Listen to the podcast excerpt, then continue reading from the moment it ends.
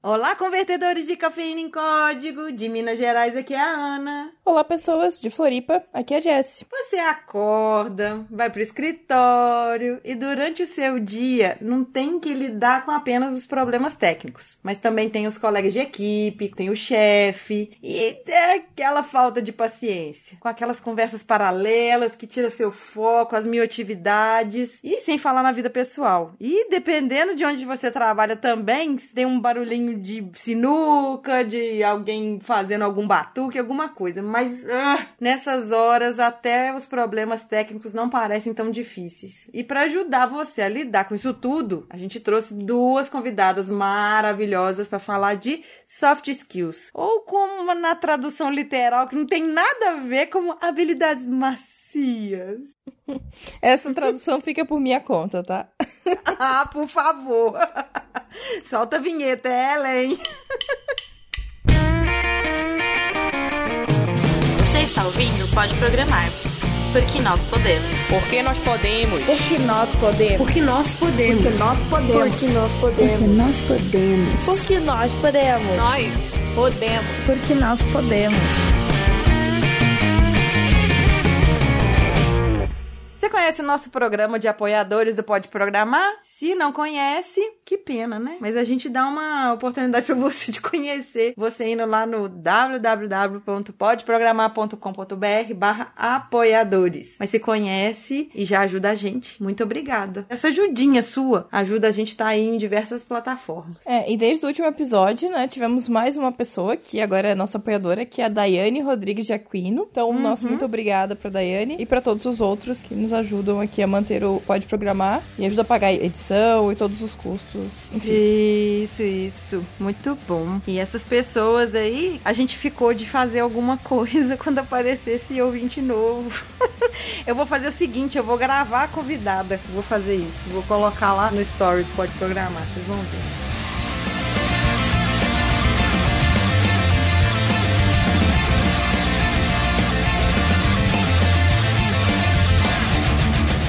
Esse episódio agora a cota é mineira, né? Depois de tanta cota do sul, né? Então eu vou apresentar para vocês minhas amigas, a Renata. Renata, ela é líder de atração. É isso aí. Na verdade, eu sou líder de atração de talentos da esquadra, né? E gente, é um prazer estar aqui com vocês. Muito linda. E teu cabelo maravilhoso. Tamo aí com esse crespo, né? Ai, maravilhoso. E temos a dona Virgínia Mota, que não é a Vivi Virgínia Mota lá do episódio lá de detectar pornografia. É outra Virgínia, nós temos uma homônima aqui. Virgínia, fala você, o que que você faz? Bom, então para começar, eu não sou Vivi, eu sou Vi, eu não gosto que me chama de Vivi.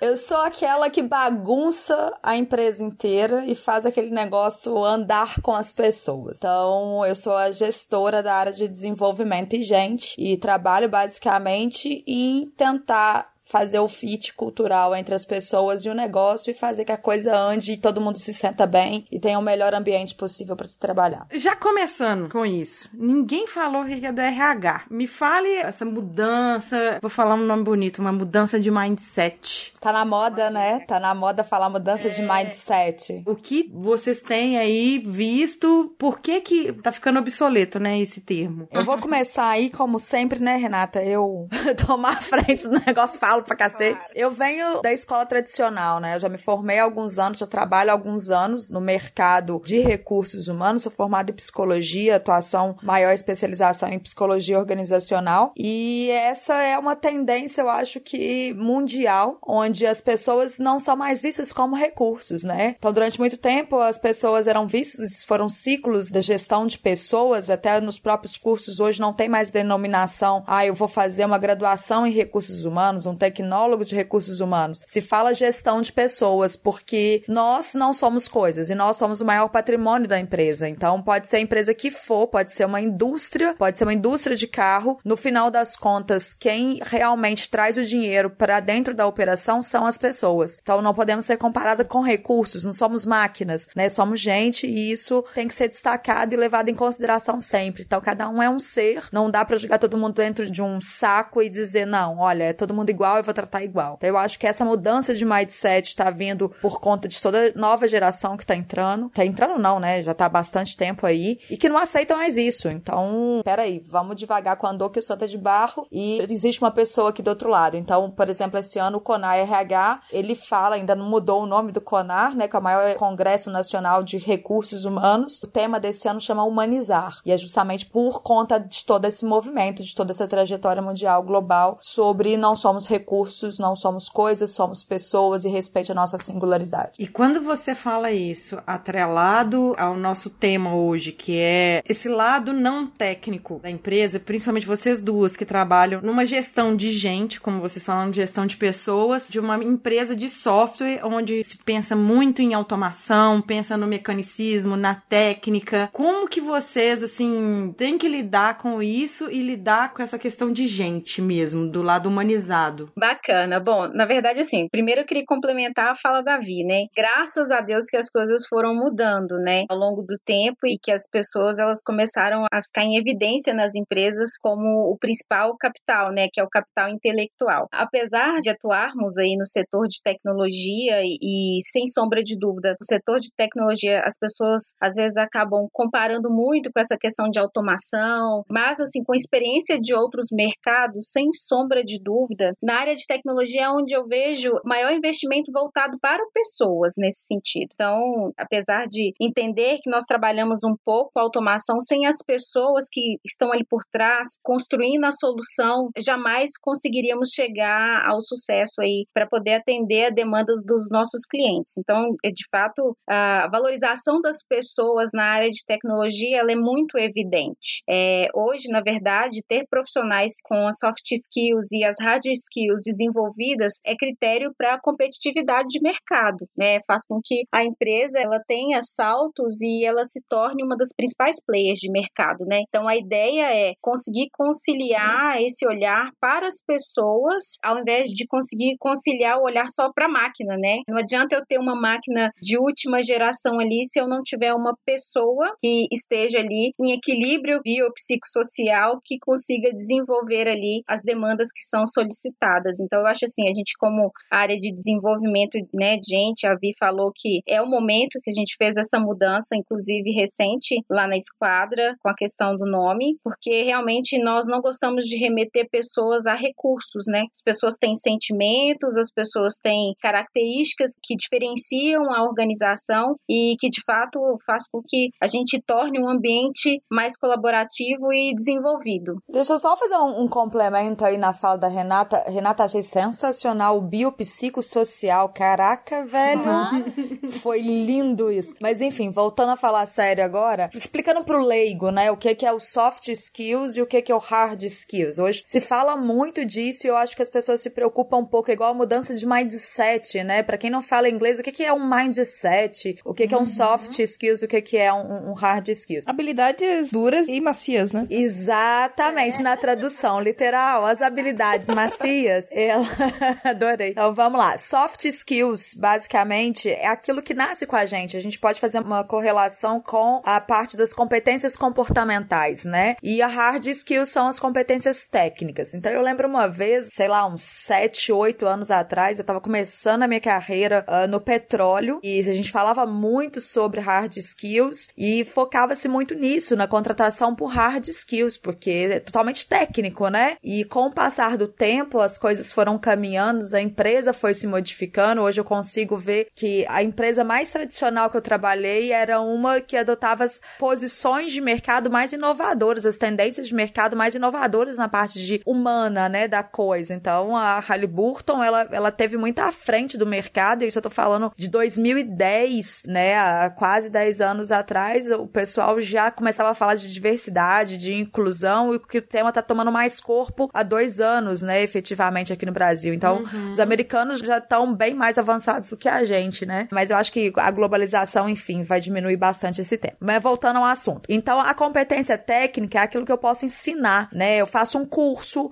eu aprimoro, eu vou fazer um acompanhamento, eu vou fazer um mentoring, eu vou fazer um coaching ali com alguém durante o trabalho, eu consigo aprender aquilo. A soft skills não, é comportamento, é muito mais difícil. Eu e Renata, a gente passa muito por isso, né? Dessa confusão assim, tipo, nossa, eu tenho um cara foda tecnicamente, mas ele não tem o comportamento necessário que se adequa àquela equipe específica daquele cliente. Então, assim, será que vale a pena eu não contratá-lo? E muitas vezes a gente fala, vale, porque treinar, eu posso treinar todo mundo, desenvolver tecnicamente, eu posso desenvolver qualquer pessoa, né? Fazendo uma comparação bem tosca, bem grotesca, a gente pode ensinar o macaco a programar, entendeu? Na programação infinita. Se você tiver paciência ali de ficar ensinando ele, você vai tecnicamente ensiná-lo. Agora, se você vai virar para ele e falar assim, não, agora eu quero que o macaco seja proativo, que ele tenha uma comunicação efetiva, tenha accountability, não, não tem como. Isso daí vem com a pessoa, é muito mais difícil de ensinar. Eu não sei se ficou muito tosca a minha comparação, mas eu lembrei da teoria do macaco infinito do pessoal lá do Rio de Janeiro e adorava essa teoria. Eu percebo que o recrutamento feito em Belo Horizonte, vocês fazem parte aí do recrutamento e seleção. Antigamente a gente tinha um site chamado Cevil, e aí você colocava ali todas as suas habilidades técnicas. Hoje a gente tem aí LinkedIn, tem uma startup que ela faz um match entre empresa e desenvolvedor e tem forma de indicação e tudo mais. E aí vocês vão e conversam com essa pessoa primeiramente por telefone. Uhum. Ali no telefone ali, como vocês não são da área técnica, vocês buscam ali ter algum feeling de soft skill ali naquele momento ou vocês estão conversando com outro intuito? Eu pelo menos eu falo por mim isso. Quando alguém me liga, quando é de verdade, quando não é trote.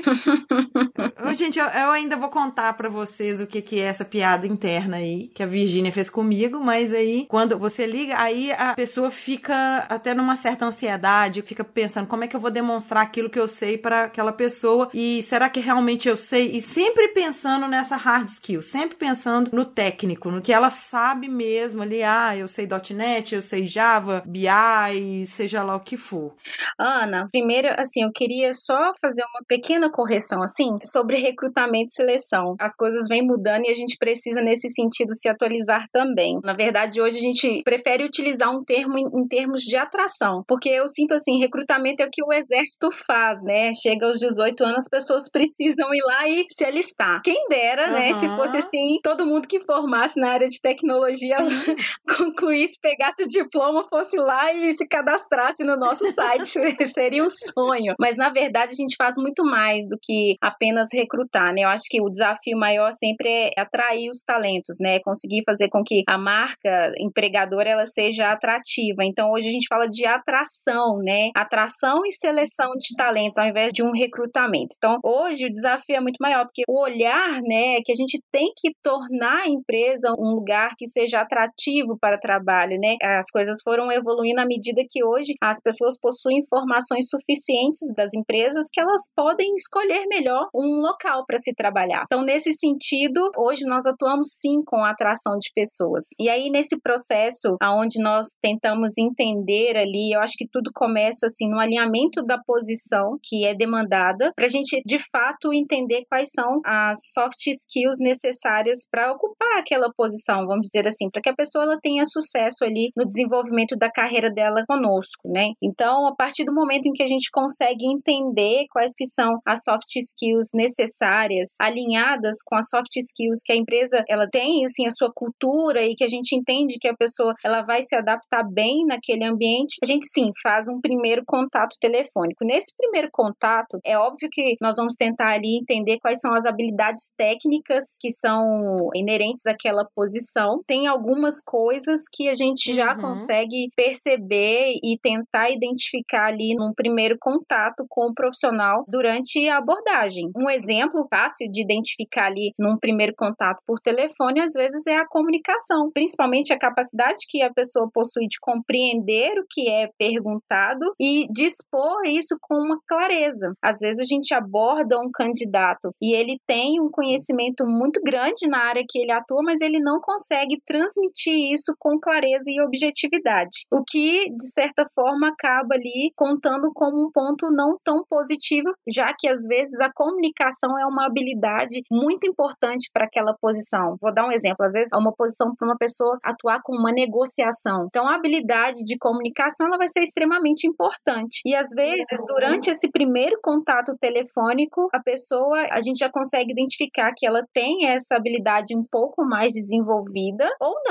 Mas isso às vezes não é, e sem sombra de dúvida, não é porque a seleção ela é a soma, né, de várias etapas e ferramentas e metodologias que nós utilizamos para identificar um potencial candidato ali para aquela oportunidade, mas sim já nos ajuda a fazer uma triagem inicial. Se eu tenho um candidato que eu abordei um número grande de profissionais e eu percebi que eu tenho alguns que se destacaram melhor nessa soft skill que eu estou buscando, a princípio eu vou partir para o início da seleção com esses profissionais que de fato acabaram sendo identificados como os principais potenciais ali para aquela oportunidade, né? Então, dá para perceber algumas coisas sim. Deixa só eu ilustrar duas coisas na fala da Renata, que eu acho que a Renata usou um exemplo excelente, que é duas competências muito utilizadas no mercado hoje, seja qual mercado for, que é comunicação e negociação. Eu acho que ilustra bem o que é soft skills e o que é hard skills. Então, comunicação é soft. Eu não consigo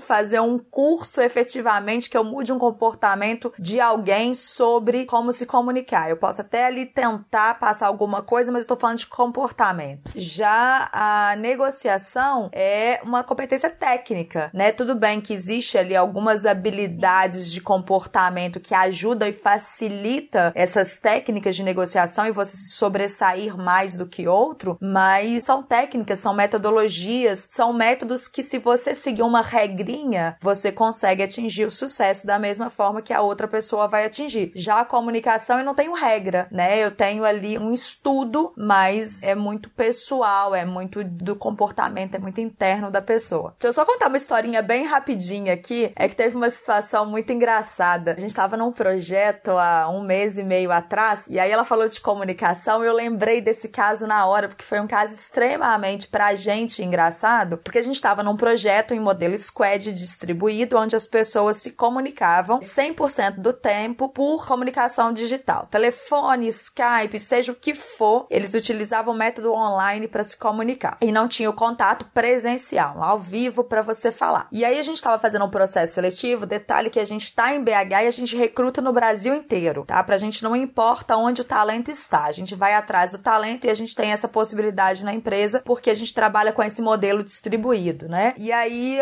alguém entrevistou a pessoa e a pessoa era excelente tecnicamente, mas era gago. Nossa. E aí a gente falou: caraca, puta que pariu, o cara é bom pra caramba, mas o cara não consegue se comunicar direito. Mas ele não era 100% gago, ele tinha momentos de gaguice. E aí a gente desesperada, a gente precisando de fechar a vaga e tal. E a Renata, assim, a Ana falou sobre a piada interna, só para os ouvintes entenderem, quem tá ouvindo a gente. A Renata é a calma em pessoa e eu sou a peste em pessoa. Apesar de não parecer no áudio. E a Renata, com a calma toda dela, pegou, ligou pro candidato, pro potencial talento que a gente estava abordando e conseguiu transmitir calma para ele. E simplesmente o cara não gaguejou. Então é engraçado como até mesmo a gente tem que se modular nesse processo de seleção, porque um comportamento que eu tenho ou que o entrevistador técnico tem, ele pode ser intimidador e vai sobrepor a um comportamento daquela outra pessoa e não vai deixar que ela transpareça realmente aquilo que ela precisa transparecer. Isso acontece demais, entrevista presencial, entrevista por telefone, acontece muito. E esse episódio marcou para mim. Essa ansiedade que o candidato tem ou a candidata tem, a gente percebe muito. Inclusive, vocês falando nisso, eu queria saber um pouquinho, porque assim, uma das abordagens que a gente tem, eu e a Jessie recebemos é por onde começar, mas voltado tecnicamente, né? Quais são as linguagens que eu vou começar, o que que eu vou fazer e tal. Então tem muita gente que fica meio perdido nessa montoeira de tecnologia que nós temos para atuar no desenvolvimento. Mas dificilmente alguém pergunta como é que eu devo me comportar numa entrevista? Isso. Ou como é que eu desenvolvo minhas soft skills? Isso. Outra coisa que eu queria também, junto com isso, Jess, eu queria saber, assim, das mulheres. Porque o que mais também perguntam pra gente, as empresas, colegas, falam assim, por que que não tem tanta mulher assim? Por que que não se recruta da mulher, o que que acontece? Bom, Rei, eu vou responder essa só porque, assim, eu quero já puxar um tema pro próximo Pode Programar pra ela convidar a gente de novo, tá? a gente tem uma grande questão, porque eu acho assim, não existe receita de bolo, cara. Não adianta falar assim, ah, você vai já desenvolvendo a sua parte de comunicação que você vai conseguir um maravilhoso emprego na área de tecnologia depois que você estiver fera em .NET e Flutter, por exemplo, que agora é a nova tecnologia, né? O pessoal tá todo mundo adorando fazer meetup de Flutter. Nossa, vocês estão achando que Ó. o pessoal de recrutamento não conhece Ha. de termos de tecnologia? Pois é, tá Ah. vendo? E quem já ouviu o nosso episódio lá de Flutter também, que nós já fizemos episódio de Flutter, vai lá, ouve lá. Não é? Então, assim, não tem como a gente dar uma receita de bolo. Eu acho que o mais importante, esses dias uma amiga minha me perguntou exatamente isso. Ela falou, Vi, o que, que eu preciso melhorar? Eu falei, cara, pra mim são duas coisas importantes, tá? A primeira coisa, eu no meus auges dos meus 33 anos, né? Comecei a trabalhar com 16, já dei uma percorrida aí na parte do trabalho que eu aprendi, é que eu tenho que saber me identificar com a empresa. Eu não tenho que ser o que a empresa quer, eu não tenho que me tornar o que a empresa quer. Então a gente fala hoje muito de fit cultural. Então fica a dica, próximo programa do Pode Programar, vamos falar sobre cultura organizacional. É, mas nós já vamos falar de fit cultural que você já pediu, né? É, mas aí eu acho que vale a pena entrar bem no assunto aí, porque é um, um assunto bem em voga no momento, né? Falar de cultura dentro das empresas. Então, a primeira coisa é se identificar. Então, assim, não dá para uma pessoa toda certinha, que gosta de um ambiente estruturado, onde as pessoas não fazem bagunça, falar palavrão, trabalhar numa startup de tecnologia, onde o pessoal vai de chinelo com meia, chega todo bagunçado, o cabelo não passa um pente, é, gosta de jogar uma Me sinuca. eu nessa descrição. Eu acho que esse é o primeiro ponto. E o segundo ponto é assim: quais são as minhas principais competências, as minhas soft skills, né? Usando o termo que vocês estão colocando, que eu tenho de melhor. Então, por exemplo, eu me comunico muito bem, eu tenho uma facilidade de comunicação. Eu sou uma pessoa, quando eu quero, né, Renata? Muito empática. Então eu consigo. quando eu quero, você viu que eu corrigi? eu consigo desenvolver a capacidade de planejamento. Tô citando algumas aqui, tá? Pra vocês. Também eu tenho isso muito bom em mim, mas, por exemplo, a parte de inteligência emocional, ah, essa aí talvez eu ainda não esteja muito pronta, eu não esteja muito bem. Então, eu saber potencializar aquilo que eu tenho de melhor para mostrar na entrevista e começar a preparar aquelas outras, me entender e ver como eu posso melhorar nas outras que eu ainda não tenho tão bem desenvolvidas, é extremamente importante. É, Eu acho que tá aberta a feedback também. Você buscar o feedback sempre dentro da organização, dentro do processo seletivo, com amigos, com quem for, e saber assim, onde eu posso melhorar? Será que eu tô sabendo ouvir as pessoas? Será que eu tô me comunicando direito? Esses dias para trás eu juntei minha equipe, uma pessoa da minha equipe me deu feedback, né, Renata? Que eu não tava conseguindo me comunicar. Então o time tava sentindo dificuldade de receber a minha comunicação. E aí eu poderia ter tomado a decisão de virar e falar: "Que? Que absurdo! Como assim elas estão falando isso da gestora delas, que a gestora não sabe se comunicar? Eu acho que eu me comunico super bem. Como assim?" E eu fui, virei sentei com as meninas, virei pra todo mundo e falei: "Cara, onde eu tô errando?" E aí elas foram apontando: "Olha, nesse ponto aqui a gente fica perdida, nesse ponto às vezes a gente não entende. Se você fosse mais clara nisso, isso ia ser legal. Manter a gente mais atualizada no que é possível. E aí você vai se aprimorando. Eu acho que essa é uma técnica que a gente tem, que qualquer pessoa pode adotar para aprimorar suas soft skills. Então, num processo seletivo, potencializa aquilo que você tem de bom. E aquilo que você não tá tão bacana ainda, tão desenvolvido, começa a desenvolver. E como é que eu vou saber isso? Eu ia falar isso, Vi. E como é que eu metrifico? É só se observar isso. Começa a conversar com o colega. Procura no Google algumas competências e dá uma olhadinha.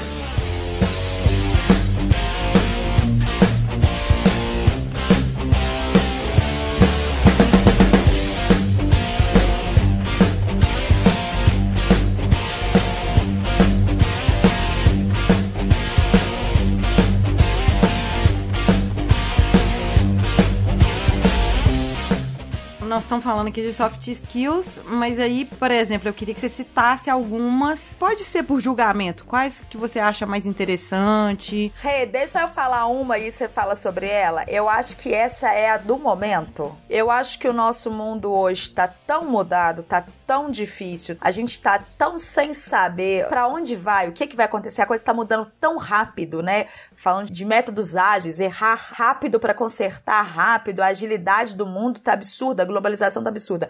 Eu acho inteligência emocional, cara. Para mim hoje é uma das principais soft skills que as pessoas têm que desenvolver e é uma das mais difíceis de serem desenvolvidas. Inteligência emocional. Eu tenho que concordar com a Virginia, apesar de que accountability é algo que a gente usa muito, né? Mas com certeza a inteligência emocional, ela vai às vezes fazer com que uma pessoa se destaque e que ao mesmo tempo ela pode de fato afundar a carreira dela, vamos dizer assim. Acho que é, o termo é um pouco pesado, né? Mas é complexo isso, né? De fato é a pessoa ela ter esse controle, né, das emoções diante das adversidades do dia a dia. A gente sabe que não é algo fácil, principalmente falar sobre emoções dentro das empresas. Eu e a Ana estávamos conversando sobre isso esses dias, né, Ana? sobre essa questão. Mas isso acontece. As pessoas precisam entender que chorar não é um ato de fraqueza. E as pessoas, elas podem sim demonstrar uhum. suas emoções dentro das empresas, mas elas precisam pensar no seguinte sentido: o que, que vai desencadear a minha atitude, né? A falta de controle, às vezes, emocional diante de alguma situação dentro da empresa. Então, assim, quando a gente está mais jovem, tá no início da nossa carreira, é claro que a gente às vezes tem alguns comportamentos no dia a dia ou demonstra um pouco menos de controle emocional diante de algumas situações. Hoje em dia eu sou extremamente emotiva, tá? Eu choro com qualquer coisa. É verdade. carta. Ela chorou carta. lendo carta esses dias comigo, é verdade. Não é verdade? Eu me sinto muito tocada, assim, pelas pessoas. Então, assim, eu demonstro muito a minha felicidade, né? Eu, e também, às vezes, quando eu não tô tão feliz, eu não consigo demonstrar que eu tô 100%. Mas o que a gente precisa ter em mente, que é o que eu até conversei com a Ana, é a capacidade de controlar essas emoções a ponto de que a minha entrega ela continue acontecendo. E se chegar a algum ponto em que a minha entrega ela foi afetada por conta da minha emoção, o primeiro passo para desenvolver qualquer habilidade, gente, é conseguir ter um autoconhecimento, é reconhecer, partindo do princípio que eu formei em psicologia, primeiro ponto importante para que as pessoas consigam desenvolver qualquer aspecto relacionado a comportamento, e eu sou da psicologia comportamental, é identificar as características que ela percebe como pontos a serem melhorados, né? Pontos a serem desenvolvidos. Usava-se muito o termo, né? Me fale um pouco dos seus pontos negativos. Eu acho que esse termo caiu em desuso total, porque na verdade todo mundo tem gap, todo mundo tem habilidades que podem ser aprimoradas ou não. Essa questão de soft skills, por onde eu começo, né? Que foi uma pergunta que você fez lá atrás, a Virginia respondeu super bem, mas eu entendo que as soft skills, elas são as habilidades que vão me ajudar muito a ter as hard skills, né? Vamos falar de uma habilidade técnica, como a Vi falou da negociação. Para que eu possa ser um bom negociador, eu tenho que ter outras habilidades aí que são as minhas soft skills, né? As minhas habilidades comportamentais vão me ajudar a ter uma boa habilidade técnica. Então, utilizar a comunicação, saber ouvir a demanda do meu cliente, então saber ouvir também e realmente conseguir ali se comunicar de uma maneira efetiva, isso vai me ajudar a ter uma técnica boa. Então, partindo desse princípio, quando a gente buscar algo em termos de carreira, é ideal que a gente consiga ali identificar quais são as principais habilidades que nós possuímos, né, que são inerentes ali ao meu perfil comportamental. Até porque imagina uma pessoa tímida, tem uma dificuldade de comunicação, atuando como apresentador do Jornal Nacional. É difícil, né? Então a pessoa, quando ela busca uma carreira, é interessante que ela consiga reunir essas habilidades principais que ela já identificou que ela possui, seja a partir de feedbacks, seja a partir do autoconhecimento. E hoje nós possuímos ferramentas no mercado que vão nos auxiliar nesse sentido, né, para identificar também algumas características e a partir disso, a partir dessas habilidades, conseguir ali traçar um objetivo de carreira. Então, assim, tem muita gente que faz alguns acompanhamentos, os psicólogos até auxiliam muito nesse sentido de aconselhamento de carreira também. Tem outros profissionais como coach também que ajudam muito nisso, assim, a pessoa alcançar alcançar um objetivo, mas nesse sentido é interessante que a pessoa consiga identificar ali as principais características, né? Isso é importante. A princípio é isso, mas voltando lá atrás na questão emocional, ela é, é muito importante hoje em dia para que as pessoas consigam, né? E hoje em dia nessa rompante que a gente está todos os dias aí de estresse, às vezes é interessante é ter essa energia, direcionar essa energia de alguma forma para conseguir um objetivo. A Virginia faz muito isso com a gente ali, né, Vi? Usa os nossos momentos assim de pressão que às vezes a gente tá ali para motivar a gente a conseguir alcançar um objetivo e ter esse controle emocional e falar assim: não, olha, é um desafio, a gente vai conseguir alcançar assim esse objetivo e alcançar essa expectativa que a empresa, que as pessoas têm em cima da gente ali na área de desenvolvimento e gente. São muitas, né, Vi? Nossa, e vocês falaram da proatividade. Accountability. Accountability hoje, na minha opinião, e, e engraçado, assim, eu vou fugir um pouquinho da sua pergunta agora, ô Ana, porque ficou na cabeça enquanto a Renata falava, quando você falou assim, tá, e aí, como é que eu sei quais habilidades que eu preciso, quais soft skills eu preciso, e como é que eu vou saber o que, que isso é, como é que eu vou entender isso direito? E aí eu fiquei pensando, eu falei, cara, quem tá ouvindo, ele tem que saber por onde começar realmente, né? E aí eu lembrei muito daquela sua ouvinte jovem, né, que tá se formando aí, tá começando a pensar isso na carreira ainda, é uma menina e tá se identificando muito com isso. E eu fiquei pensando nela, eu falei, caramba, como que uma menina de 13 anos vai conseguir identificar soft skills? Nós estamos falando um papo de profissionais, entendeu? Mas tem todo tipo de público que ouve a gente, né? E aí eu fiquei pensando o seguinte, bom, se a gente entrar hoje nas principais vagas, nos principais meios, vamos pegar o LinkedIn, que hoje é muito fácil para todo mundo acesso, normalmente as empresas colocam ali, pelo menos as principais empresas, né, de tecnologia, vai colocar tanto as hard skills, as técnicas, quanto algumas softs. Enfim, as macias, que nem a Jessie fala. Obrigada. De nada. E ali ela tem. Então, ali você já pode começar a pensar e fazer um pouquinho do que a Renata falou, de um auto reconhecimento dessas habilidades ou até mesmo de pedir às pessoas para que observem esse comportamento. Então, eu tô pegando duas aqui que são, na minha opinião, interessantes e servem para qualquer função, seja da tecnologia ou não, que é a parte de gerenciamento do tempo. Isso dá para começar a desenvolver dentro de casa e é uma rotina, eu falo isso porque eu faço com meu filho de 13 anos e é um inferno ensinar aquela criança como gerenciar o tempo dela, explicando que dá tempo para tudo, de brincar com o cachorro, de jogar bola, de jogar videogame, de fazer o dever de casa, de ir pro Kumon, de ver televisão. Então, se você quiser, dá tempo de fazer tudo. Prova viva disso é a Ana, né? Eu não sei que horas que a Ana dorme, mas enfim, ela consegue fazer tudo simultaneamente não, né? Dentro de 24 horas ela consegue fazer uma pancada de coisas que eu não faço ideia. E isso você consegue começar a desenvolver, tá? A mesma coisa com a capacidade de planejamento. Então você pode planejar coisas. Se eu não sou uma pessoa que tem o hábito de planejar e cada vez mais é necessário a pessoa planejar para que a entrega saia com o menor retrabalho possível dentro do tempo estimado, com todas as pessoas envolvidas, utilizando os recursos necessários, né, financeiros, com otimização de custo, de tempo, e aí eu tô falando mesmo da rotina de trabalho. Se eu começar com coisas simples de planejamento, por exemplo, minhas férias. O que eu vou fazer nas minhas férias? Qual que é meu objetivo? Ah, o meu objetivo é descansar. Então eu posso planejar de tal e tal forma e depois ver eu consegui cumprir meu planejamento, eu não cumpri. São coisas simples. Eu acho que eu tô tentando trazer isso, sabe, Ana, assim, bobas de como desenvolver habilidades ao longo da vida que você já pode começar desde cedo. Então, eu ia falar dessa questão da proatividade, é porque aconteceu já de haver muito problema de relacionamento entre colegas causado por falta de proatividade. Ou por excesso.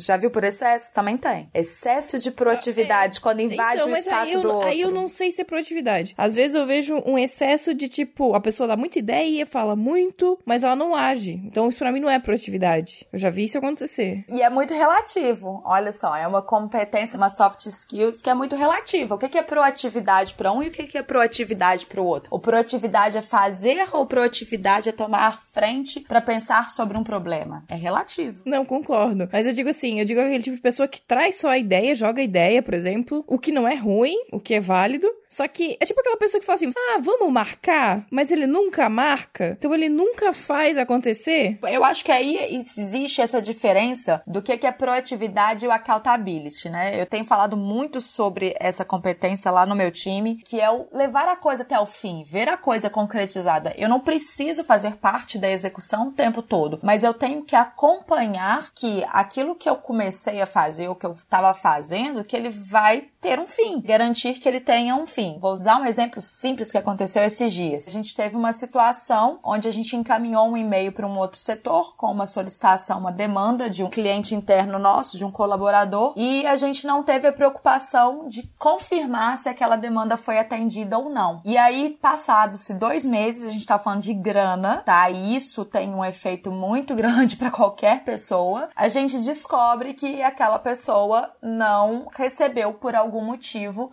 o dinheiro que era devido para ela. Era um bônus que a gente tinha que pagar. E aí a gente falou: tá, beleza, onde que a gente errou? A gente não soube se comunicar? A gente não soube agir de forma colaborativa? Enfim, onde que a gente errou? E aí a gente conversando, a gente falou: cara, faltou accountability. Eu passei para a pessoa certa, dentro do tempo necessário, que tudo corresse bem, mas eu não confirmei se a pessoa recebeu o dinheiro. E aí era uma coisa simples, era estar tá em cópia no e-mail confirmando falando, ó, oh, o dinheiro foi depositado na sua conta. Mandava um e-mail pro cara e falava, fulano, caiu? Tá tudo certinho? Tá, beleza, pronto. Eu garanti que todo aquele processo, do início ao fim, foi cumprido, a entrega foi realizada. Então, quando a gente fala de accountability, é mais ou menos isso, sabe? Se eu conseguisse fazer uma tradução da palavra, né, do que que é. É levar até o fim e acompanhar mesmo a solução do problema. Falando em termos de desenvolvimento de software, um exemplo aí que vocês estão falando, que tá me parecendo aqui aqui, é, até a Jessie já aconteceu isso com ela, ela já comentou algumas vezes. Uma pessoa faz uma coisa e acaba dando problema em outra, e aí veio o time todo, no caso dela, time de desenvolvimento, para ajudar a resolver aquilo ali, mas espontaneamente. Ou então, no caso, você vai fazer uh, o código e precisa subir esse código e, e, você precisa saber se seu código realmente subiu. Aí você pergunta para lá pro líder do projeto: ah, subiu o meu código e tal, tá tudo certo, tá tudo ok isso que elas estão falando de proatividade também dentro da área de desenvolvimento. É, também tem outro termo que o meu líder usa muito, que é o ownership, uhum. né? Sentir o dono e ser responsável por aquilo. Tipo, não tem dono, né? Tipo, assume aquilo. Claro, também você tem que tomar cuidado para não extrapolar as barreiras, que às vezes tem uma barreira ali invisível que você não sabe, ou também não se sobrecarregar também, porque é importante, no final das contas, a gente saber balancear a nossa vida pessoal da vida profissional, porque aí não vai ter cabeça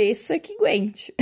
Vocês estão falando várias competências aí que são do nosso dia a dia mesmo. Então vocês falaram de colaboração. Ah, eu subi um código e aí a própria galera, eu vou lá, pergunto, o pessoal me dá um retorno, eu já sei, faço o acompanhamento. Tô falando de produtividade, de accountability, eu tô falando de colaboração, eu tô falando do ownership, que também é super importante, a gente também utiliza numa versão em português, que é a alta gestão ou protagonismo, de você se tornar dono, se fala muito de empreendedor empreendedorismo, que também é uma competência agora que está vindo muito à tona, muito necessária. Então, como assim eu tenho que ter a competência de empreender, de saber empreender? Então, vamos entender o que é ser um empreender, que é o ownership, né? Que é exatamente o que seu líder técnico lá, seu líder fala com você, Jess. Então, é, tem muita coisa surgindo. Eu acho que tá antenado, tá conversando, tá entendendo para onde essa onda tá indo, né? Para onde o movimento do mundo tá indo, é extremamente importante para se adaptar a ele. Tá aí outra competência, adaptabilidade, né, Renata? Que teve que se adaptar a mim nos últimos quatro meses.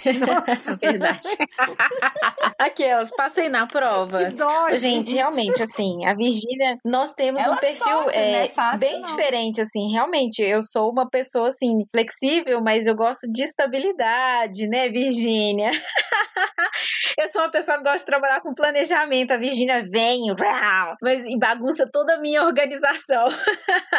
Mas isso tem sido bacana, porque isso está me ajudando a desenvolver em outros aspectos também, né? Ter uma soft skill está me ajudando a me desenvolver em outra skill relacionada aí à minha hard skill, né? Então é, é importante sim que às vezes a gente saia da zona de conforto da gente para conseguir desenvolver essas habilidades também, né? Isso é muito importante, é aceitar assim o feedback é importante, conseguir enxergar assim a possibilidade de melhoria, né? Isso é importante. A Virginia, quando ela chegou, ela bagunçou minha organização, já juntou tudo de novo, já bagunçou de novo. E já desbaguncei e voltei. É, e assim, e aí isso tem feito com que a gente pense fora. Hoje tá tão comum falar isso, né? Já virou clichê, mas é verdade, faz a gente pensar um pouco fora da caixa. Sair da zona de conforto, né? Eu lembro que um dos primeiros dias que a Virginia fez isso com o time foi quando ela tirou todo mundo da mesa e levou para fazer uma reunião. A gente não estava acostumado assim, a gente fazia reuniões às vezes na sala, mas era totalmente diferente. Ela queria que a gente sentasse no chão, que a gente colocasse o pé em cima da mesa. Então são coisas que nós não estávamos acostumadas assim, né, Vi? Levar pra rua, tomar um sol. Faço reunião na garagem, jogo bola Verdade. de, de futebol americano A gente passa essa vergonha de rua, vez em quando. isso Mas eu, eu já faço reunião produzindo vitamina D. Já passou gente na rua rindo da gente porque a gente tava fazendo touchdown na rua.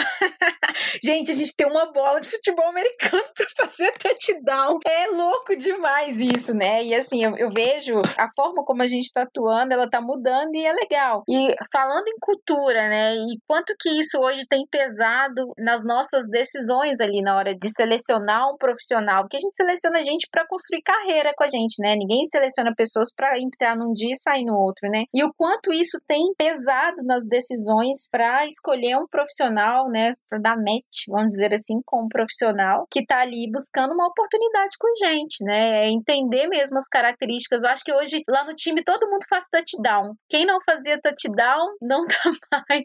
Não tem jeito, sabe? As pessoas vão refinando ali e realmente vão ficando aquelas pessoas que estão mais aderentes ali à cultura da empresa, né, Vim? Hoje a gente estava fazendo uma reunião de direção que a gente estava falando exatamente sobre isso. A gente teve uma reunião com o corpo diretor e a gente estava falando sobre essa questão de estar tá alinhado com a cultura, alinhado com os objetivos do negócio, alinhado com tudo que a gente acredita. Porque se você está desalinhado, não vai funcionar. E o saber respeitar o outro, até onde o outro consegue ir, qual que é o melhor do outro, onde eu posso explorar ele mais ou menos, é extremamente importante. Então a gente tem uma diversidade gigantesca dentro da empresa hoje. Eu tô falando de uma empresa com 500 funcionários e 8 unidades no Brasil inteiro. Então a gente conseguir entender e é difícil demais, gente, trabalhar com o humano, né? Trabalhar com o outro. Cada um é, é de um jeito, cada um pensa de uma forma. Então no meu time eu tenho aquela que fala besteira pra caramba quando tá num grupinho, mas na sociedade é toda certinha. Eu tenho aquela que é mais conservadora, mais mãe de família. Eu tenho as minhas jovens espivitadas que não tem papa na língua, que eu chamo elas de monstrinhas.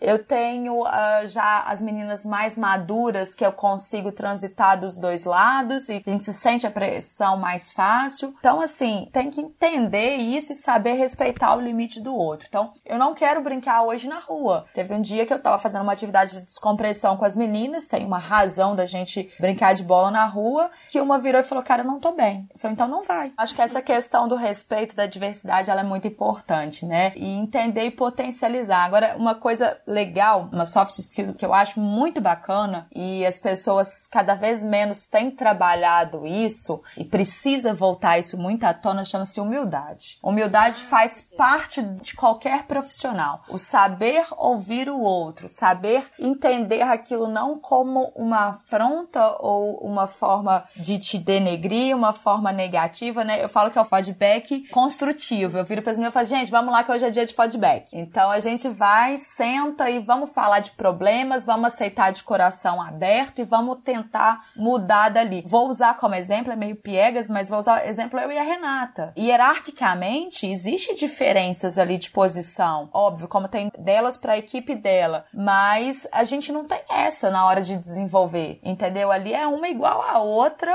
cabeça junta pensando, tem hora que eu erro, tem hora que ela vai chamar minha atenção fala, Vi, olha aqui, você perdeu o controle nesse ponto aqui, o controle emocional, porque eu pô, eu também sou humana, sabe? Eu também erro. Ela, a mesma coisa. Cara, podia ter sido mais positiva nesse ponto, podia ter sido mais protagonista. E a gente troca isso muito no time. Uma observa a outra, uma chama a atenção da outra e vai apoiando e ajudando muito a construir e, e a trabalhar melhor, né? Você falando disso, eu troquei de emprego, troquei de empresa e agora eu tô mentorando duas pessoas e tá sendo um desafio muito grande para mim. Esse desafio que me colocaram. E assim, eu sempre tenho conversado com essas pessoas. Gente, nós somos equipe. Não quer dizer porque eu tô aqui num nível mentorando vocês que eu não vou aprender com vocês e vice-versa. Nós estamos aqui como um time, a gente tem que pensar como que vai falar um com o outro para não machucar, mas tá todo mundo aqui aprendendo. Eu acho que as pessoas faltam ter essa ideia aí de humildade, eu não tô falando que eu tenho, mas pensando nisso e pensar que é todo mundo aprende com alguém. Eu aprendo todo dia com a minha filha que tem seis meses. Todo dia é um aprendizado diferente. O ser humano tá em constante aprendizagem, né? Então a gente tem que levar isso em consideração. Até morrer a gente tá aprendendo alguma coisa.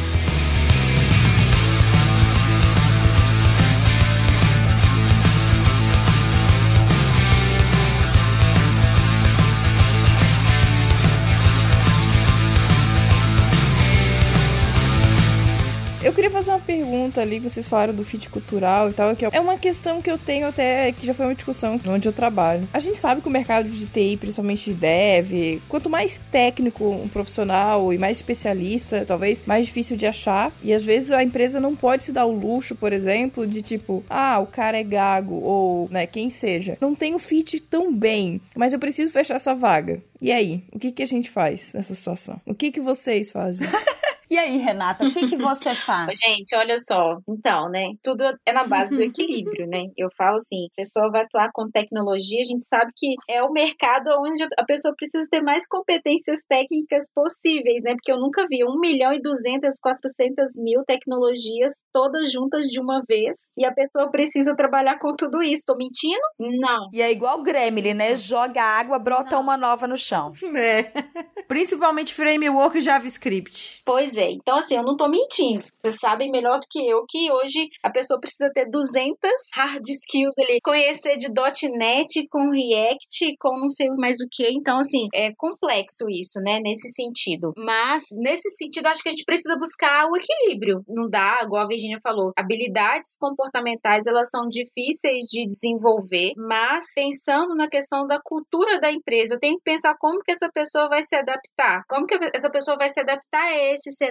E a curva de aprendizagem que ela vai ter, será que realmente ela vai se adaptar à cultura da empresa? Então, isso tem pesado muito nas nossas decisões, né? Porque não adianta eu colocar um tanto de gente lá para desenvolver e essa pessoa não tem assim, nem um pouquinho do sentimento de dono, não ser colaborativa. Será que ela vai agregar mesmo com esse tanto de tecnologia? Mas será que ela vai agregar mesmo para o projeto? Será que ela vai agregar mesmo para as pessoas com as quais ela vai compartilhar o dia dela, né? Oito horas por dia ali. Será que ela de fato vai agregar? Então, hoje a gente tem repensado muito isso nesse sentido, de que às vezes é mais interessante você contratar uma pessoa que tem as, as habilidades e os valores e as crenças assim alinhadas com a cultura que a empresa busca, do que somente pensar nas características técnicas que ela já tem de conhecimento. Eu vi no site da Great Place to Work que fala de fit cultural, tá assim, contrate o caráter, treine as habilidades. Exato. Tem várias plataformas hoje que eu consigo oferecer de desenvolvimento, né? Eu falo de cursos, treinamentos, né? Para os meus técnicos, para os meus colaboradores. Mas e as habilidades comportamentais, né? E a comunicação, e o trabalho colaborativo. E o caráter? E o caráter. São coisas que a gente não consegue trabalhar, né? Essa questão de caráter é muito subjetivo, mas e os comportamentos que a empresa prioriza nas pessoas e o respeito com o outro? Isso eu não tenho como treinar, né, gente? Então, é necessário que a gente leve sim em consideração. A Virginia sabe que a gente já fez várias contratações pensando muito mais na energia que o profissional às vezes ele apresenta, o quanto ele está alinhado com aquilo que a empresa quer transformar e oferecer para quem está atuando lá dentro do que realmente todos os, os conhecimentos. Eu, por exemplo, quando entrei na esquadra, eu tinha muito mais vontade, né, de fazer a mudança, de selecionar pessoas para atuar ali conosco que tivessem o sentimento que eu tenho ali pela empresa, de realmente mudar a vida das pessoas através de uma oportunidade. Eu falo que é a minha missão de vida é mudar a vida das pessoas através de uma oportunidade de trabalho, né? A gente se identifica muito pelo trabalho que a gente faz. E eu entrei com muita vontade e com o tempo eu fui desenvolvendo as habilidades técnicas, né, que são necessárias para a posição. Tanto que cheguei a uma posição de liderança, mas a empresa onde eu atuo me deu essa oportunidade. Então, ela acreditou, ela acreditou que eu teria, a partir das minhas características, né, comportamentais, eu estava alinhada ali com os valores que ela precisava. Eu nem sabia o que era tecnologia, tá, gente? Mas só que uma pessoa me disse em 2015 que eu tinha tudo a ver com a área de tecnologia. E seguindo esse conselho. Eu gosto de salientar, eu tava batendo um papo outro dia. Eu gosto muito de trocar informação, trocar conversa em eventos e conhecer gente. Eu falo pra caramba, né? Então, enfim, eu não consigo ficar calada. E aí a gente tava conversando, eu e essa outra pessoa, um amigo meu. A gente tava falando o seguinte: a gente tá querendo até fazer um evento de RH aqui em BH sobre isso, né? Porque assim, na boa, a gente tá cansado de ver como as empresas, principalmente as de tecnologia, são perfeitas, né? Todo mundo trabalha diversidade, todo mundo adora o LGBT, as mulheres e não sei o que. E a gente tem mil programas, e a gente tem PCD, e tem Jovem Aprendiz, e só fala de coisa boa, né? Tem um parque de diversão dentro da, da empresa também. Exatamente. parque de diversão é o que o povo mais fala, né? Hoje, no início da conversa, a gente tava sacaneando uma outra aí, Jess, Anne e eu, comentando sobre o que, que uma empresa tem, o que, que a outra não tem, e a minha é melhor do que a sua, um monte de coisa. Bom, legal, muito bonito, muito bacana, tô achando lindo as empresas investindo no bem-estar, na qualidade de vida do trabalhador. Mas vamos pôr o dedo na ferida também? E quando dá errado, né? A gente tá falando de fit cultural, a gente tá falando que a gente desiste de candidatos por conta de alinhamento de valores, mas a gente também erra pra caramba, tá? Às vezes a gente tá numa pressão fodida ali, grande para atender uma demanda de um cliente, que a gente leva em consideração a técnica e a gente se perde na hora de achar a parte comportamental.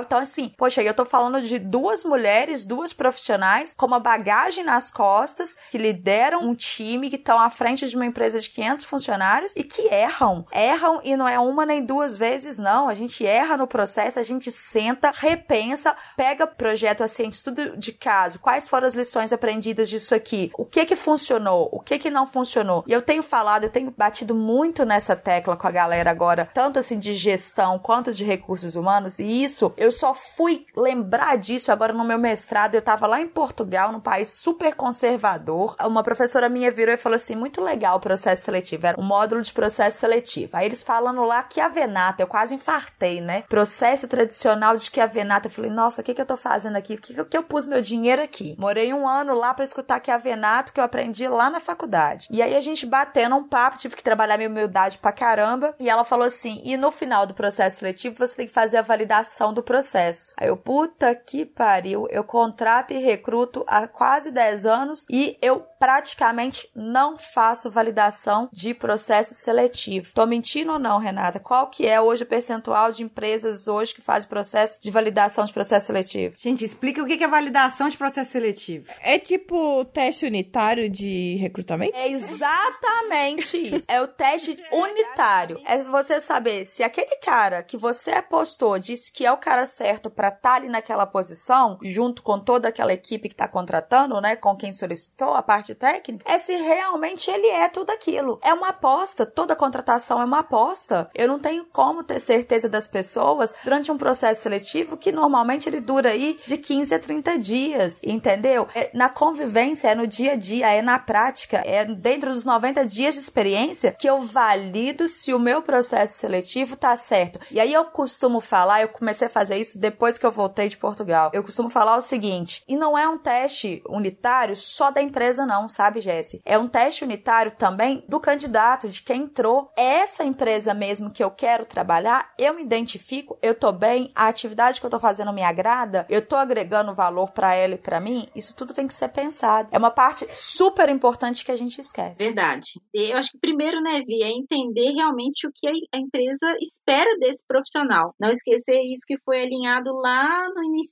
do processo de seleção e posteriormente acompanhar esse candidato, esse colaborador que já faz parte lá do time, para realmente entender se ele atende, mas não só os quesitos técnicos, né? Aquelas expectativas é, em relação aos quesitos, né? Enquanto a questão comportamental, ela também já foi criada. Então é tentar identificar e trabalhar, até porque, como você disse, eu falo sempre que o processo seletivo ele é um recorte ali na vida do profissional que a gente não sabe o que está acontecendo ali atrás durante esses 30 dias que ele está em processo conosco. A gente não sabe muito bem o que está acontecendo e ele vai ali tentar e pleitear uma oportunidade com a gente a gente tem que ter o maior respeito possível e entender se naquele momento é o melhor momento para ele estar ali conosco. Mas assim, é difícil, até porque a gente tem algumas técnicas para fazer isso, né? A gente valida com ferramentas, a gente também tenta validar com entrevista comportamental e ainda assim erros podem acontecer, né? Como todo processo, nós somos humanos e sim, tem gente que hoje já está até treinada para responder aquilo que a gente quer ouvir, né? É no dia a dia mesmo, ali é na troca,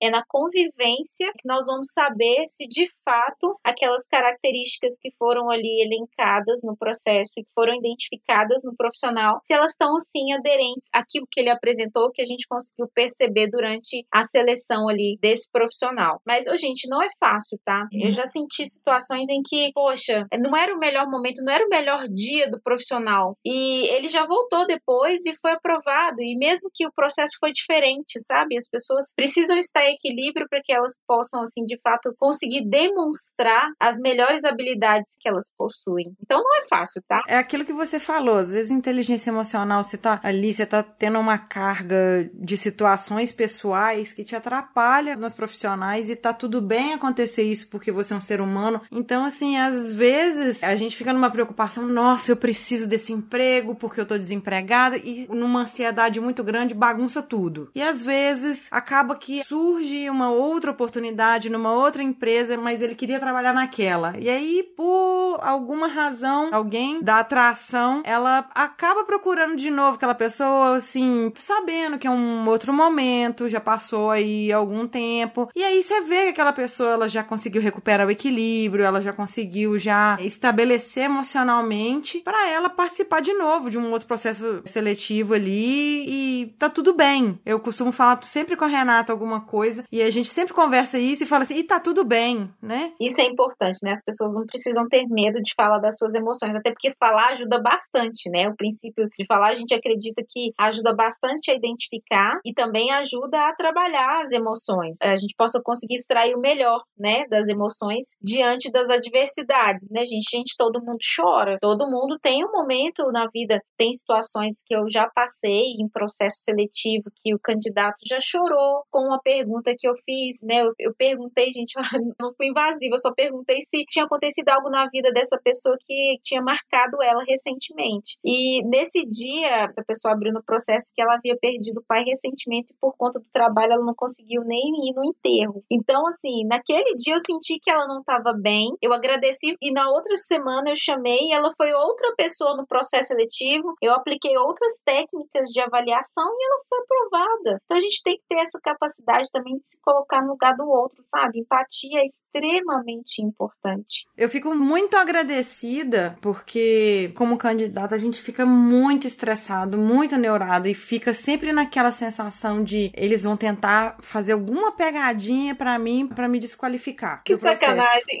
É, não, meu marido comentou um negócio desse aqui antes da gente conversar. A gente fica sempre naquela preocupação. Ah, eu vou pedir tanto de pretensão salarial, mas eles vão tentar ali me rebaixar tanto para baixar o salário. Essa sensação que foi passada ao longo do tempo aí para trás e ainda bem que essa parte não técnica, vamos dizer assim, da empresa, do fim mesmo da empresa, que bom que tá mudando essa mentalidade, que bom que estão pensando mais nas pessoas que estão além daquela parede técnica, daquela parede ali do currículo, né? E eu acho bacana pensar nisso, porque a gente pensa na rotatividade. Igual a gente brinca muito na área técnica em Belo Horizonte, falando assim: ah, e aqui é um ovo. Eu já trabalhei com fulano ali, fulano já trabalhou com ciclano que eu conheço ali, Beltrano já vi em algum lugar e trabalhou num momento que eu não tava lá, mas agora eu tô trabalhando junto. Então fica nessa rotatividade e às vezes a gente tenta se encaixar na empresa ou a gente procura forçar de alguma forma que a empresa se encaixe a gente. E isso é a falta do hum. fit cultural, Ana. É exatamente isso. A gente tem que buscar a identificação. Eu tava discutindo isso num evento com o Marcos Ornella, que é um cara para mim um guru na parte de gente mesmo. O cara é um especialista, 25 anos já trabalhando com isso, 25, 30 anos. É um cara muito, muito bom. Leio muito sobre as coisas que o Marcos escreve. É exatamente isso. Não é o dar o match do eu tenho que transformar aquela pessoa ou me transformar para me adaptar a uma cultura. Não, tem que ter identificação entre as culturas. Eu me identifico com a cultura da esquadra, a esquadra se identifica com a minha. Isso é extremamente importante. Vou dar um exemplo. Google. Google hoje é uma das empresas, não sei se ainda é pelo pessoal da tecnologia, que já apareceram tantas, né, depois do modelo Google. Mas a Google ainda continua sendo uma das melhores empresas para se trabalhar pela Great Place to Work há bastante tempo. Ela tá sempre ali entre as melhores. E é um ambiente maravilhoso, tem de tudo. E, na boa, tem rotatividade do mesmo jeito. Tem gente que não consegue achar legal descer no escorregador da Google. Ou de poder ir de skate, ou do pet poder frequentar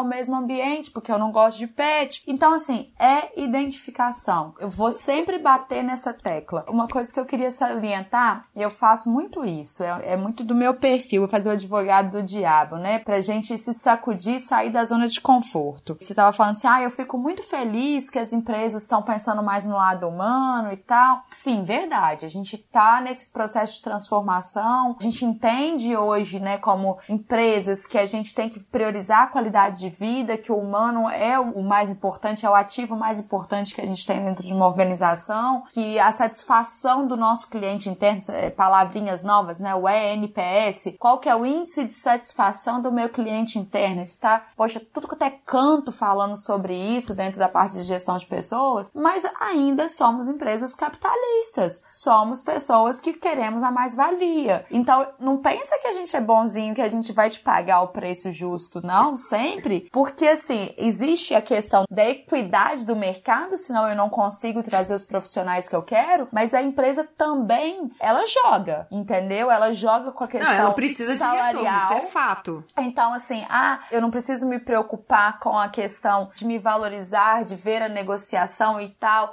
porque a, a recrutadora foi simpática e foi fofinha, porque meu pai morreu e ela me deixou fazer meu processo seletivo uma semana depois. Não, ela foi legal, ela foi humana, ela foi bacana, mas isso ainda continua sendo uma empresa. Então, é bem advogado do diabo mesmo, sabe? Uhum, é sair claro, da, da claro. zona de conforto para pensar. Então, vamos repensar é, as coisas de uma forma mais crítica, né? Que era aquele questionamento que eu tava falando sobre o mundo, o universo lindo que tá se pintando hoje nas gestões de recursos humanos, nas gestões de empresas, que estão, ah, não, porque nós somos diversos, que nós temos sinuca, que nós temos isso, temos parquinhos e isso, isso e aquilo. Tá, legal, bacana. E como se trata o sexismo lá dentro dessa empresa? Existe uma política, existe um código de ética, existe um comitê voltado para realmente respeitar a diversidade lá dentro? Será que existe um parquinho, mas a pressão é tão grande, tão fodida que coloca em cima daqueles programadores que tá todo mundo entrando em crise de burnout? Eu acho que isso tudo a gente tem que pensar. Como seres humanos, e ainda mais eu e Renata como psicólogas, e a gente fez um juramento na nossa formação, de cuidar do outro e ser ético e ser leal. Então a gente tem que pensar sobre isso. Não dá pra virar e falar assim, não, olha, é uma maravilha. Não, não é não, cara. Vamos pensar na qualidade de vida real das pessoas, vamos pensar realmente em transformar esse mundo num mundo melhor dentro dessas condições capitalistas que a gente vive. Aí é meu lado marxista.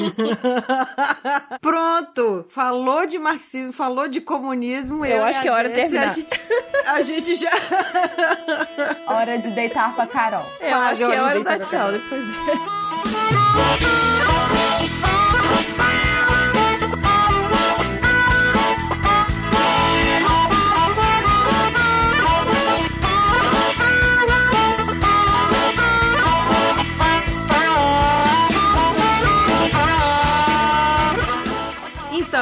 Acho que foi boa essa reflexão que a Virgínia colocou aqui no fim, porque vocês vão parar pra pensar. Tava conversando com a Rê umas ideias, não pra agora, não pra esse episódio e não pra agora mesmo, porque ela vai tirar férias. Uhul! Mas Quando? Oi, Então, não tô sabendo vou, vou- não. não vou nem contar exatamente pra não cancelar. Tô brincando, verdade, brincando, verdade. Olha o portal, olha o portal.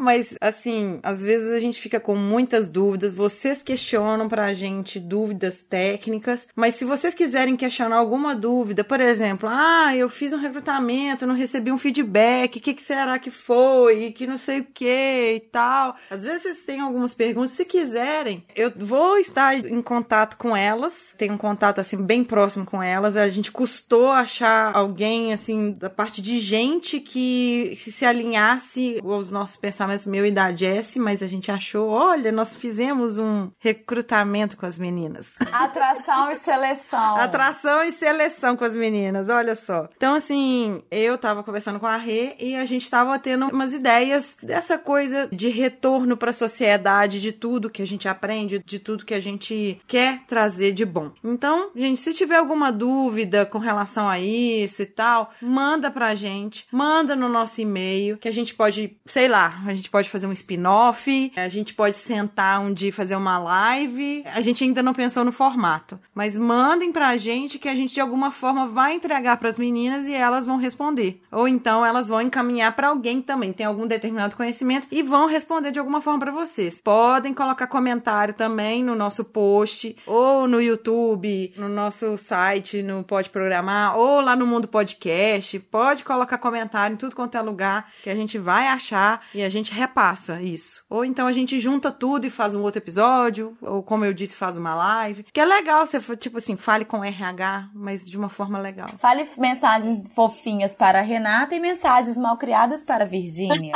Pode ser direcionado a você também. Por favor. É, é uma possibilidade, é uma possibilidade, porque eu tenho mil ideias ao mesmo tempo, gente. Mas enfim, a gente gostaria muito, muito, muito, muito, muito de agradecer a Virgínia, agradecer a Rê. Nós estamos gravando numa sexta-feira, já quase meia-noite, horário que a minha menina custou a dormir. Eu não tenho que agradecer a excelentíssima Jessie, porque ela poderia estar bebendo numa hora dessa. Então eu tô, tô mantendo ela sóbria. Mas a Jessie hoje ganhou uma mais. nova BFF, tá?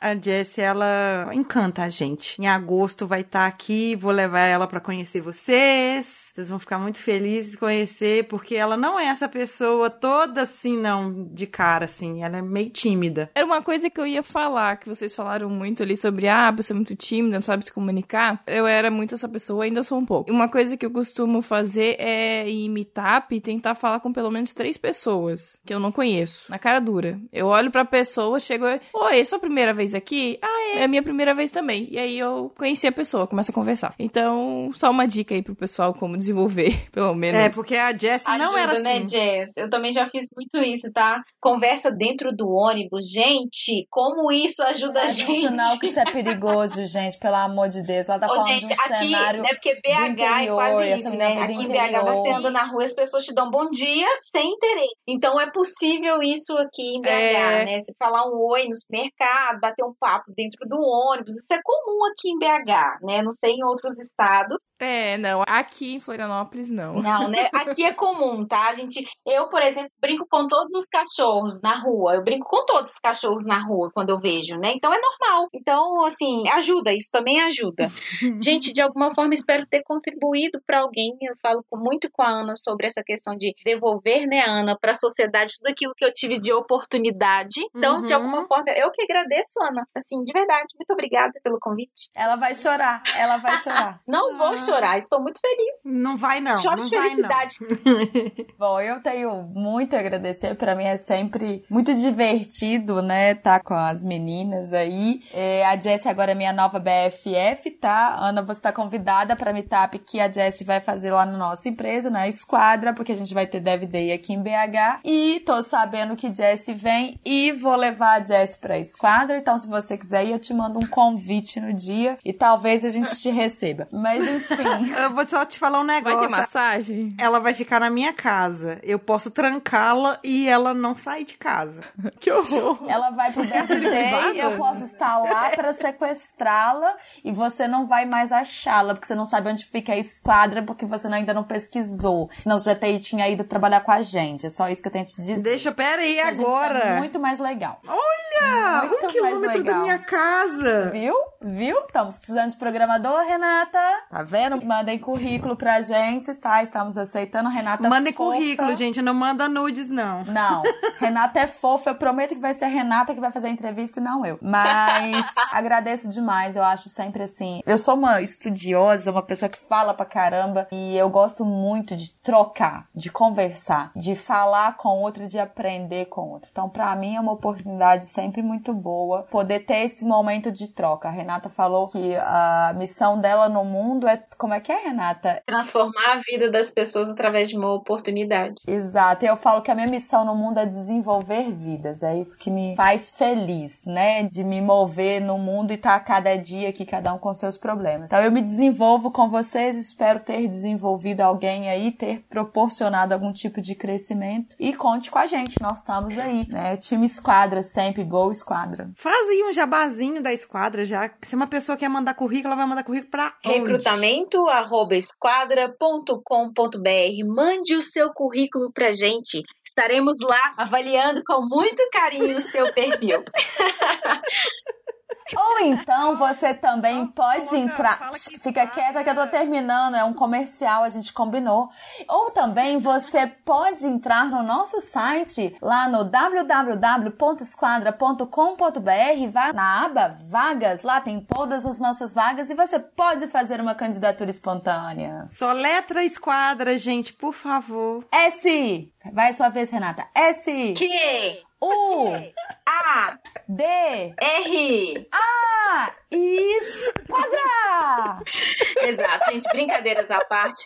LinkedIn tá aí, vamos fazer conexão. Chama a gente no LinkedIn, chama. Qualquer coisa pode procurar lá Renata, né? Renata Souza da Esquadra, pode chamar lá. A gente tá aí pra isso aí. Nós vamos deixar o LinkedIn das meninas. Nós vamos deixar também, se a gente conseguir aí algum e-mail de atração, além da esquadra, da RD, de outras empresas, da empresa que eu tô trabalhando agora, sabe? Então a gente vai deixar aí pra vocês. Quem sabe virar colega de trabalho, né? Quem sabe aí a gente agregar coisas um com os outros. Quem quiser encontrar o Pode Programar nas redes sociais, é arroba Pode Programar. Isso. E vai achar a gente também no LinkedIn. E no site podeprogramar.com.br. Quem quiser encontrar a gente nas redes sociais é arroba Pode Programar, todas elas, até inclusive no LinkedIn. Quem quiser me encontrar no Twitter é arroba Zanelato e a Ana, Aninha Bastos. exatamente. É isso aí. E se você tá ouvindo a gente pelo iTunes, dá lá cinco estrelinhas, vai, custa nada. Compartilhe com seus amigos nas redes sociais e é isso aí. Um beijo pra vocês e tchau. Tchau, gente. Obrigada. Beijo.